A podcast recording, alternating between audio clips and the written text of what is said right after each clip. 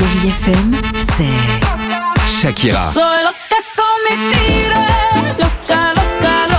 Des souvenirs.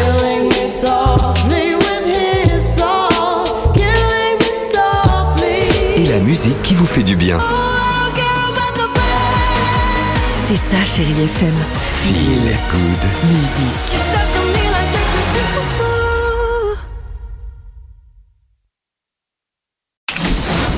Chérie FM. À voir sur vos écrans, la chronique de Marc Choquet.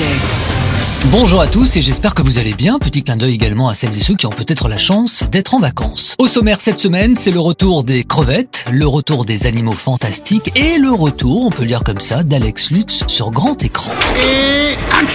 Et je commence avec dans les salles le retour des crevettes. Je présente les, les crevettes. Les crevettes Parce que dans les crevettes, le meilleur, c'est la tête. La tête et avec les paillettes, c'est wouh, yeah, c'est la fête.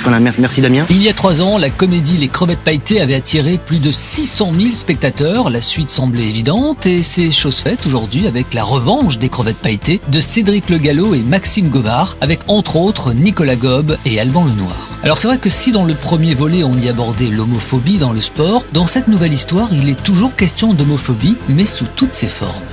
Cédric Le Gallo. On a décidé d'emmener nos crevettes euh, dans une terre hostile qui est la Russie. Le climat est hostile et la politique à l'égard des LGBT est hostile et donc ils vont devoir euh, se sortir de là par tous les moyens et on flirte parfois même avec les codes du James Bond, toute proportion gardée, mais en tout cas on s'est amusé avec ça et c'est un vrai film d'aventure, une comédie d'aventure. Et puis je poursuis avec la magie de Harry Potter et c'est l'événement avec les animaux fantastiques, les secrets de Dumbledore, la troisième partie de la saga inspirée de l'œuvre de J.K. Rowling avec Eddie Redmayne et Jude Law. Le monde que nous connaissons s'effondre. Grindelwald le décime avec haine. Si nous voulons le vaincre, vous devrez me faire confiance. Le professeur Albus Dumbledore sait que le puissant sorcier noir Grindelwald cherche à prendre le contrôle du monde des sorciers. Alors incapable de l'arrêter seul, il confie à Newt Scamander, magizoologiste, le soin de diriger une équipe intrépide de sorciers et de sorcières. Oui, la guerre des mondes démarre par un secret. À vous de le découvrir au cinéma.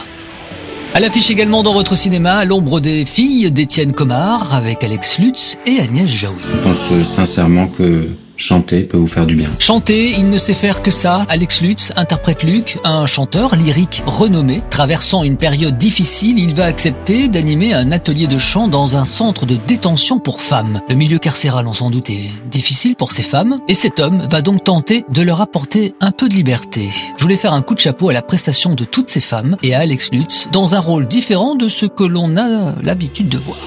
Merci pour vos nombreux messages pour ce podcast et restez fidèles à toute l'actualité ciné sur Chéri FM et chérifm.fr. Bon ciné à tous. Retrouvez cette chronique en podcast sur chérifm.fr.